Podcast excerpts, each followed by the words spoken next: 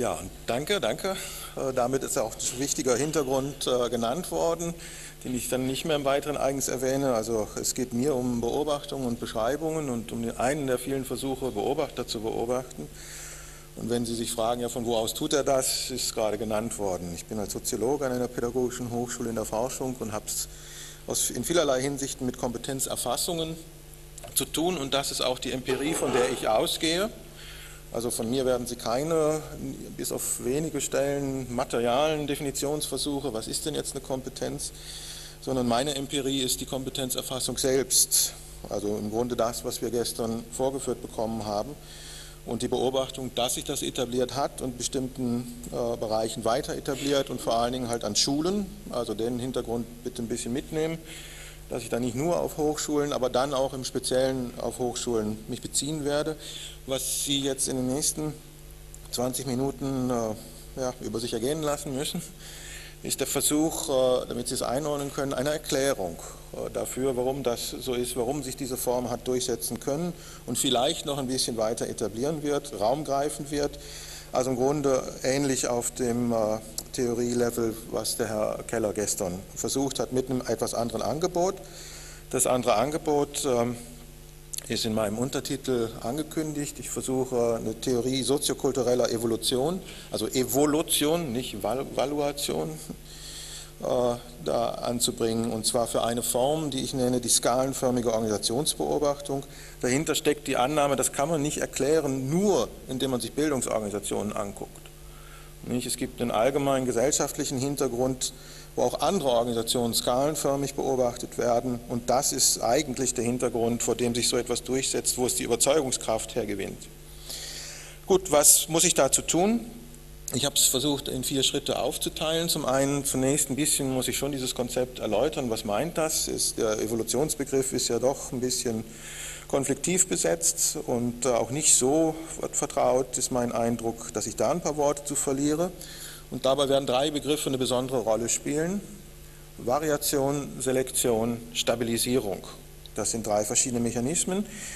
Und dann in einem zweiten Schritt werde ich kurz nur eingehen auf die Mechanismen der Variation und der Selektion. Also wo wird das gemacht, wäre die erste Frage. Wo wird das ausgewählt, wäre die zweite Frage. Das mache ich nur kurz, die Kontexte zu benennen. Und dann geht es mir vor allen Dingen um den Bereich, den diese Theorie nennt, Mechanismen der Stabilisierung. Also wo fräst sich das ein in die soziale Wirklichkeit und äh, da sage ich, und das ist dann der wichtige Ausgangspunkt für mich, äh, es gibt sowas, was man Selbstbeschreibung von Organisationen nennen kann. Und das ist das Feld, in dem sich das bewähren muss, durchsetzt, zurückgewiesen wird, wo die ganzen Konflikte und Kämpfe dann tatsächlich stattfinden.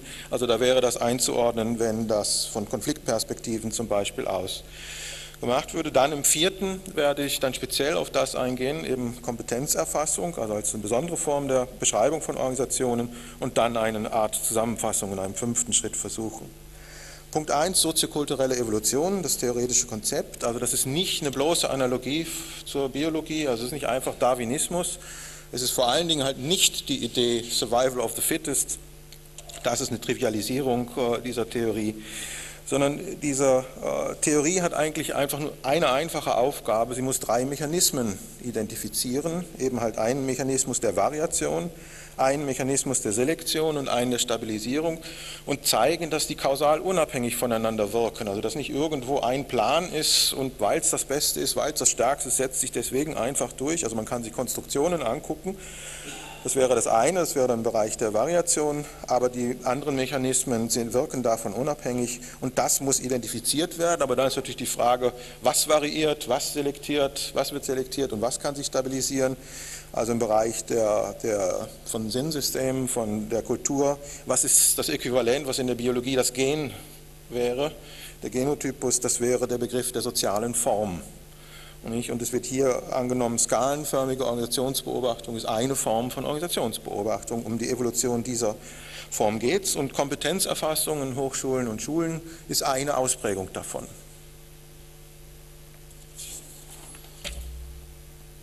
Gut, die ersten, das war schon fast der erste Punkt. Die ersten beiden Logiken möchte ich kurz benennen für diesen Fall. Also wo kommt das her, die skalenförmige Organisationsbeobachtung? Und verorte das jetzt in einem zweiten Schritt zum einen im System der Wissenschaft, in dem vermute ich, vermute ich den Variationsmechanismus und werde das ein bisschen ausführen, was das da meint. Und dann das politische System wäre das zweite, äh, dem der Selektion, aber der Annahme, dass sind verschiedene Logiken, die da herrschen. Und es ist hier auch nicht gesagt, gerade nicht gesagt, dass das konfliktfrei abginge zwischen den beiden, dass die Wissenschaft sich was ausdenken würde und die Politik wird das dann äh, willfährig halt annehmen. Dafür hatten wir ja gestern genug Beispiele, gibt es genügend Konfliktfelder und das ist gerade ein Zeichen, dass die kausal unabhängig voneinander, sondern nach eigenen Kriterien, nach eigenen Logiken bestimmen, was gemacht wird und was nicht. Die Skalenform von Organisationsbeobachtung ist im Wissenschaftssystem entwickelt worden und unterliegt dessen spezifischen Überzeugungsbedingungen. In diesem Kontext vermute ich den Variationsmechanismus. Skalen vermögen wissenschaftlich zu überzeugen, wenn es gelingt, Kausalannahmen, das würde ich versuchen mir zu merken, Kausalannahmen mit ihnen zu verknüpfen und beide Elemente, Kausalität und Skala, im Format des Tests miteinander interagieren zu lassen. Da kennen Sie die ganzen Wissenschaftstheorien, Überprüfung, Falsifikation und so weiter und so fort. Im Bereich der wissenschaftlichen Organisationsbeobachtung gelangt dies insbesondere im Kontext von Ansätzen und Disziplinen, die Organisationen mit dem Schema von Input und Output beobachten. Das sind die Wirtschaftswissenschaften, die Verwaltungswissenschaft und in jüngerer Zeit auch die Erziehungswissenschaften. Der Mechanismus der Selektion ist im politischen System zu verorten. In der Politik überzeugt das Input-Output-Schema allerdings unter Abstreifung aller messtechnischen und kausaltheoretischen Problematiken, mit denen sich die Wissenschaft intern beschäftigt. Mit Messproblemen und den Unsicherheiten wahrscheinlichkeitsbasierter Kausalaussagen lässt sich keine Politik machen. Die Politik hat vielmehr mit dem Problem zu schaffen, ihre eigenen Operationsbedingungen, das staatlich-verwaltungsmäßige Handeln, nicht in ihrer wirklichen Komplexität in die öffentliche Meinungsbildung einbringen zu können. Dort muss sie ja Handlungsfähigkeit darstellen ohne zeigen zu können, was staatlich eigentlich geht und was nicht. Die skalenförmige Organisationsbeobachtung vor allem der eigenen, also der staatlich kontrollierten Organisationen, kommt den politischen Vereinfachungsanforderungen in der Öffentlichkeit entgegen. Mit Indikatoren lässt sich Politik machen, seit und soweit sich die Öffentlichkeit durch Indikatoren über Erfolge und Misserfolge der Politik belehren lässt. Also das ist ja eine jüngere Erscheinung, auch wenn man die jetzt so auf 30, 40 Jahre äh, verorten muss. In der Wirtschaftspolitik hat sich dieses Format erstmals durchgesetzt. Nicht? Also weiß ich, ob es alle wissen, aber volkswirtschaftliche Gesamtrechnung und all diese Sachen, Bruttosozialprodukt, Exportquoten, das gibt es ja auch noch nicht ewig, ist ja auch erst so 40, 50 Jahre alt. Also dort hat sich das erstmals durchgesetzt und andere Politikbereiche wie Gesundheit, Umwelt, Technikentwicklung, das wird dann meistens Wissenschaftspolitik genannt, und nun auch Bildung zogen und ziehen nach. Der Mechanismus der Stabilisierung vermute ich in einem ganz anderen Feld. Also ich habe Wissenschaft, Politik und jetzt kommt das, wo es eigentlich entschieden wird, im Bereich der Organisation. Und hier ist für mich der Ausdruck Selbstbeschreibung entscheidend. Das ist schon der dritte Punkt, Stabilisierung. Den Stabilisierungsmechanismus verorte ich auf der Ebene der Organisationen. In der Theorie sozialer Systeme werden Organisationen als der Fall von Systemen aufgefasst, die sich durch die Kommunikation von Entscheidungen reproduzieren. Der zentrale Entscheidungstypus von Organisationen ist die Entscheidung über Mitgliedschaft, an der alle weiteren Entscheidungen über Handlungsprogramme und über Kommunikationsverflechtungen, also das, was man umgangssprachlich Verantwortung nennt, anknüpfen. Anders als die meisten anderen Sozialsysteme, zum Beispiel Interaktionssysteme, sind Organisationen zur Bestimmung ihrer Grenzen konstitutiv auf Selbstbeschreibungen angewiesen in der Metapher kann man sagen, Personen haben Körper, dem man es zurechnen kann, Organisationen brauchen Texte. Sie brauchen Texte wie Urkunden, Verträge, Buchungen, Bilanzen, Protokolle, Akten und so weiter, um Entscheidungen als die ihren, als eigene Entscheidungen zu identifizieren und die Resultate für weitere Entscheidungen verfügbar zu halten. Eine jahrzehntelange und immer noch anhaltende Sozialforschung über Organisationskultur und informelle Organisation hat zudem gezeigt, dass diese formalen, gewissermaßen aktenkundigen Selbstbeschreibungen in aller Regel von einem ganzen Kranz weiterer Beschreibungen begleitet, ergänzt, modifiziert und teilweise auch konterkariert werden. Beschreibungen, die systematisch und symptomatisch keine Textgestalt annehmen, sondern sich auf Symbole, Metaphern, Analogien, Gründungs- und Personenmythen, Sprichwörter und Ähnliches beschränken. Diese informalen Selbstbeschreibungen dienen vornehmlich internen Abgrenzungen, und Spezifikationen. Sie lassen sich kaum oder gar nicht generalisieren. Sie fungieren vorwiegend lokal, situativ, kontextuell und ad hoc. Anders als die formalen Selbstbeschreibungen sind sie der Fremdbeobachtung kaum zugänglich. Und wenn sie dann doch einmal objektiviert und erhoben werden, sei es durch Forschung, sei es durch Organisationsberatung, dann erscheinen sie als widersprüchlich und lassen sich nur über die Allzweckformel der Kultur mit den offiziellen Organisationsbeschreibungen vereinbaren. Skalenförmige Organisationsbeobachtungen sind in jedem Fall Fremdbeobachtungen und dies auch dann, wenn sie organisatorisch ausgewiesenen Stellen vorgenommen, in Auftrag gegeben oder angenommen werden. Skalen stellen auf Kontinuitäten ab, zum Beispiel auf Dimensionen im Fall metrischer Skalen, auf Hierarchien im Fall ordinaler Skalen, also zum Beispiel Notenskala 1 bis 6, oder auf Klassifikationen im Fall nominaler Skalen, also männlich-weiblich zum Beispiel in der Geschlechterpolitik die als Klassifikationen immer für mehr als einen Fall gelten. Dem Format der Skala ist somit immer ein Moment der Universalisierbarkeit und der Vergleichbarkeit inhärent, sonst wird es ja auch keinen Sinn ergeben, während Selbstbeschreibungen exklusiv für einen Fall, nämlich für den eigenen Fall, angefertigt werden. Selbstbeschreibungen müssen, wie schon kurz gesagt, Grenzregulierungen betreuen, also für Diskontinuitäten, für Brüche, für Unvergleichbarkeiten sorgen. Werden Organisationen skalenförmig beobachtet und beschrieben, ist folglich auf jeden Fall mit Widersprüchen zu rechnen, mit Ablehnungen, mit partiellen Annahmen in der Form eines Ja, aber, mit Modifikationen, Modifikationen, mit Betonung eines wesentlichen Rests, der durch die Skalen nicht zu erfassen sei. Skalenförmige Organisationsbeobachtungen können sich also nicht von sich aus durchsetzen, gleich viel mit welcher Hilfe, mit, welcher, mit welchen Logiken sie auch immer konstruiert werden und mit welchen externen Zwecken sie auch immer legitimiert werden. Die organisationalen Selbstbeschreibungen können mithin als jener evolutionäre Mechanismus angesehen werden, in dem sich die Skalenbeobachtungen bewähren müssen. Sollen sie einen sozialen Bestand jenseits ihrer Ideen und jenseits ihrer Überzeugungsrhetoriken finden. Zur Sache selbst, zu den Kompetenzerfassungen. Die Form der Kompetenzerfassung und Messung ist jeder Modus der skalenförmigen Organisationsbeobachtung, die von der Wissenschaft für Organisationen im Bereich des Erziehungssystems entwickelt und von der Bildungspolitik und Bildungsverwaltung für die ihnen zugeordneten Organisationen adaptiert wurde, mit Konflikten, und das wird auch so bleiben. Aber da müsste man die Politik untersuchen äh, und sich das genauer angucken und die Politik nicht auf Kultusminister äh, beschränken, sondern auf den Wechsel von Kultusministern. Das wäre der eigentliche Mechanismus, in dem sich das bewährt oder auch nicht bewährt. Gemäß des dazu komplementären Schemas von Input- und Output-Grenzen von Bildungsorganisationen kommen die Kompetenzskalen in einer zweifachen Variante zum Einsatz. Zur Beobachtung der Inputgrenzen und zur Beobachtung der Outputgrenzen. Auf der Output-Seite sind es die Kompetenzen der Klientenkohorten, die erfasst, vermessen, verglichen und entweder ganzen Organisationspopulationen, wie bei diesen PISA-Tests, oder je nach Aggregationsniveau auch einzelnen Organisationen oder Organisationseinheiten zugerechnet werden, als Erfolge oder Misserfolge ihrer Aktivitäten, je nachdem, wie sie sich auf diesen Skalen bewegen, sei es im Vergleich mit anderen Organisationen oder auch im Vergleich mit sich selbst im Zeitablauf. Für die Erziehungswissenschaften ist diese Organisationsbeachtung sehr attraktiv. Gelangen sie derart doch zu den lang vermissten objektiven Wirkungen der Erziehung, wenigstens der Erziehung durch Organisationen.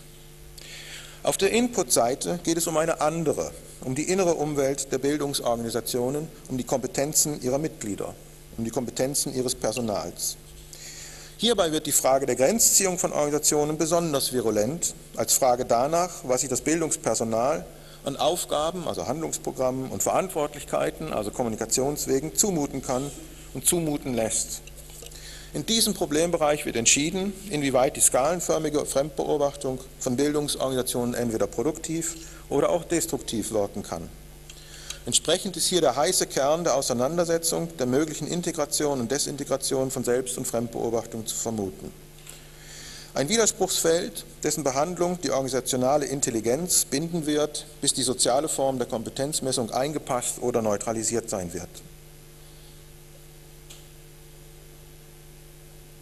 Wie viel Zeit habe ich noch? Gut, das wird reichen. Man darf sich also nicht wundern und man darf es nicht ausschließlich der dies beschreibenden Theorie vorwerfen, wenn es bei der Kompetenz des Bildungspersonals ein bisschen kompliziert wird. Aus den Komplikationen schöpft die Kritik der Kompetenzerfassung und schöpft auch die Organisationsentwicklung, der Schulen und die inzwischen auch die Hochschulen erreicht hat, die in Widerspruch, Kritik und Widerstand ihr ureigenstes Betätigungsfeld innehat. Es bilden sich daraufhin spezialisierte Kommunikationsnetzwerke von Experten und Beratern, die in der Kompetenz der Kompetenzerfassung ihre Themen finden und besetzen. Autopoiesis der Kommunikation as usual. Das Problem der soziologischen Theorie ist nur, ob sie die Komplikation näher beschreiben, näher spezifizieren kann, ob sie diese Komplikation von den normalen Problemen der Bildungsorganisationen abgrenzen und mögliche Folgen bestimmen kann. Die Systemtheorie kann hier immerhin ein Angebot vorlegen und das soll jetzt abschließend geschehen. Die These lautet, die besonderen Probleme liegen daran, dass in der Bestimmung der Kompetenz des Bildungspersonals Innen- und Außengrenzen der Bildungsorganisationen zusammenfallen. Das bringt die Skalenform durcheinander. Lassen sich interne und externe Variablen und Dimensionen doch nicht mehr hinreichend sauber trennen, um Messungen und Kausalitätszuschreibungen vornehmen zu können. Epistemologisch gesprochen kommen Heisenbergsche unscharfe Relationen ins Spiel. Ist die Katze nun tot oder lebt sie noch? Als zentrale Kompetenz wird dem Bildungspersonal vorgegeben oder auch vorgeworfen, die Kompetenzen ihrer Klienten zu steigern. Auf eine kurze Formel gebracht, von der ich hoffe, dass wenigstens Sie, Michaela Fadenhauer, freuen würde. Das Bildungspersonal wird auf Kompetenzkompetenz, auf eine Kompetenz zweiter Ordnung hin beobachtet. Wer dafür empirische und konkrete Beispiele sehen will, der sollte in die Lehrerbildung gehen und ihre Evaluation, da jetzt Evaluation. In der Optik der Skalenförmigkeit lässt sich diese Einheit, also der Kompetenzkompetenz, noch dekomponieren in eine Kompetenz der Kompetenzdiagnostik, also Lehrende, wie erkennen Sie die Kompetenzen denn Ihrer Studierenden, Ihrer Schüler, und eine Kompetenz des Lehrens, das wäre dann dieser produktive Aspekt, man soll die ja steigern die je für sich erfasst und gemessen werden können, wenn es denn gelingt, entsprechende Skalen zu konstruieren. Die Bildungsorganisationen selbst vermögen dem noch sehr gut zu folgen, also diese Einteilung in Diagnostik und Lehre. Müssen sie doch seit eh und je zur Ordnung ihrer eigenen Entscheidungsprozesse zwischen den Handlungsprogrammen der Prüfung, also Diagnostik, und des Unterrichtens der Lehre unterscheiden. Doch gilt das auch für den Teil des Personals, der wirklich selber noch unterrichtet? Kann er Diagnostik und Lehre trennen und beides unabhängig voneinander realisieren. Unterrichten als Interaktionsform besteht seinen Möglichkeiten, bezieht seine Möglichkeiten, zumindest die besseren seiner Möglichkeiten, doch daraus, die Kommunikation selber herausfinden und bestimmen zu lassen, was es überhaupt zu können gibt. Erst in zweiter Linie und nicht selten hinderlich für diese erste Linie muss zugeordnet werden, wer von den Beteiligten im Verhältnis zum möglichen Können etwas kann und wer nicht eingeschlossen den Lehrenden mit der Frage, ob und wie weit er eigentlich das fragliche Können selber beherrscht und auch vermitteln kann. Für diese Bestimmungs- und Zuordnungsprobleme konnte bislang noch keine generalisierbare, auf Populationen und Kohorten umrechenbare Skala entwickelt werden. Die für den Unterricht einzig greifbare Universalskala, die Differenz von besser und schlechter, wird umso hinderlicher, je verschiedenartiger sich die Talente zeigen, die es zu fördern gilt, und je mehr sich die Bewusstseine der beteiligten Personen von ihr beherrschen lassen. Dazu werden wir ja gleich noch einen Beitrag hören über Lob und Tadel. Die skalenförmige Kompetenzerfassung stößt an eine prinzipielle Grenze, an einen Bruch, der die schon bestehenden Brüche zwischen Organisationsmanagement und dem eigentlich aktiven, dem Produktionspersonal vertiefen wird. Soweit sich letzteres, nämlich das Produktionspersonal, vornehmlich am Unterricht und weniger an der Reproduktion der eigenen Organisation und der Karriere in ihr orientiert. Die Kritik an der Vermessung der Bildung kann also auch analytisch wiederholt werden, ohne zwangsläufig der üblichen Emphase zu verfallen. Die Messgrenzen können zurückgeführt werden auf ein Zusammenklappen von Organisationsinnen- und Außengrenzen. Ein Vorgang, der das Skalenformat kollabieren lässt. Speziell für Hochschulen wird, anders als für Schulen, noch ein zweiter Fall virulent, in dem die Trennung von Input- und Outputgrenzen nicht sicher funktioniert, in dem die Selbstbeschreibungen und die organisationale Intelligenz mithin besonders herausgefordert sind. Hochschulen bilden ja nicht nur für ein Außen, sondern auch für sich selber aus. Dabei ist nicht nur an, an den wissenschaftlichen Nachwuchs im engeren Sinne zu denken, sondern auch an jenes Personal, das in Organisationen mit anderen Funktionsausrichtungen in der Wirtschaft, in der Verwaltung, in der Politik mit wissenschaftlichen Formaten beschäftigt wird und in seinen Entscheidungen Verständnis dafür aufbringen soll, was an Hochschulen geschieht, wenn dort Wissenschaft und Forschung geschieht. Hier könnte man das Gutenberg-Phänomen mal diskutieren im Hinblick auf das Gelingen oder Scheitern dieser Aufgabe. Die klassischen Selbstbeschreibungen operierten hier bislang, jedenfalls im deutschsprachigen Raum, mit der Einheit von Forschung und Lehre. Inzwischen wurde auch die Forschungsbeobachtung auf die Skalenform umgestellt, mit der Messung von Publikationszahlen irgendwie gewichtet nach High Impact und ich weiß nicht was, von eingeworbenen Drittmitteln, mit abgeleiteten Rankings und so weiter und so fort. Die so vermessenen Forschungsqualitäten und Forschungskompetenzen treten vielleicht komplementär, wahrscheinlich aber eher konkurrenzierend an die Stelle, die bislang vom Medium der Reputation besetzt war. Jenem Sekundärmedium der Wissenschaft, das die Binnendifferenzierung in Disziplinen und Subdisziplinen steuerte und folglich von diesen Subsystemen der Wissenschaft kontrolliert wurde. Ihr Einfluss, also der Einfluss der Disziplinen und Subdisziplinen auf die Selbstbeschreibung und Grenzziehung von Hochschulorganisationen wird durch die Universalsprache der Kompetenzskalen konterkariert und wer zu Verschwörungstheorien neigt, dürfte in diesem Effekt auch die Hidden Agenda der messindustriellen Vereinnahmung der Hochschulen sehen. Eine Art Zusammenfassung, also schon die letzten Worte. Skalenförmige Organisationsbeachtung ist strukturelle Grenzmissachtung. Skalen unterstellen Kontinuitäten und Universalitäten, die der vermessene Gegenstand selbst nicht kennt, der erst laufend mit Grenzziehungen und in einem weiteren Sinne mit Exklusivitäten zu tun hat. Von der Theorie selbstreferenzieller Systeme her gesehen muss man mithin hinzufügen, Skalenförmige Organisationsbeobachtung ist strukturelle Selbstreferenzmissachtung. Sie ist und bleibt Fremdbeschreibung, erst recht dann, wenn, wenn sie mit Hilfe staatlicher Macht und staatlichem Geld ausgerüstet wird und anhand dieser Überzeugungsmittel den Organisationen adaptive Strategien empfiehlt. In einem Wechselspiel von Wissenschaft, Politik, Verwaltung und Öffentlichkeit hat sich dieses soziale Format gesellschaftlich etabliert und mehr und mehr Bereiche der funktionsorientierten Organisationen erfasst, in der Wirtschaft, im Gesundheitswesen, in der Technikentwicklung, in der Verwaltung selbst, obwohl ich glaube, da ist der Widerstand eher am größten. Um welche speziellen Grenzen es im Fall der kompetenzvermessenen Bildungsorganisationen, insbesondere Hochschulen, vornehmlich gehen kann und gehen wird, habe ich skizzenhaft zu zeigen versucht. Um die Kompetenzkompetenz des Bildungspersonals und um seine Selbstrekrutierung. Aus Contested Boundaries resultieren Contested Terrains mit Entscheidern, Betroffenen und interessierten Dritten, die als Koalitionäre gewonnen werden wollen. Angesichts des hohen Bildungsstandes aller Beteiligten, sie sind ja im System ausgebildet, wird man, wahrlich, wird man mit wahrlich akademischen Konflikten zu rechnen haben. Für die Soziologie stellt sich die Frage, ob sie jenseits der Unterscheidung von Mitmachen und Dagegensein Beobachtungspositionen aufzubauen versteht, die nicht als Durchsetzungs- oder Protestrhetoriken von den Konflikten selbst verbraucht werden. Die Theorie der soziokulturellen Evolution hat hier eine Idee geliefert.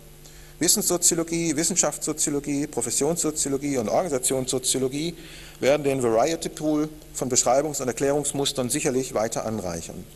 Und irgendwann entscheidet dann die soziokulturelle Evolution, mit welchen Beschreibungen die Sozialwissenschaften verbuchen, was den Schulen und Hochschulen durch die Kompetenzerfassung geschehen sein wird. Danke für die Aufmerksamkeit.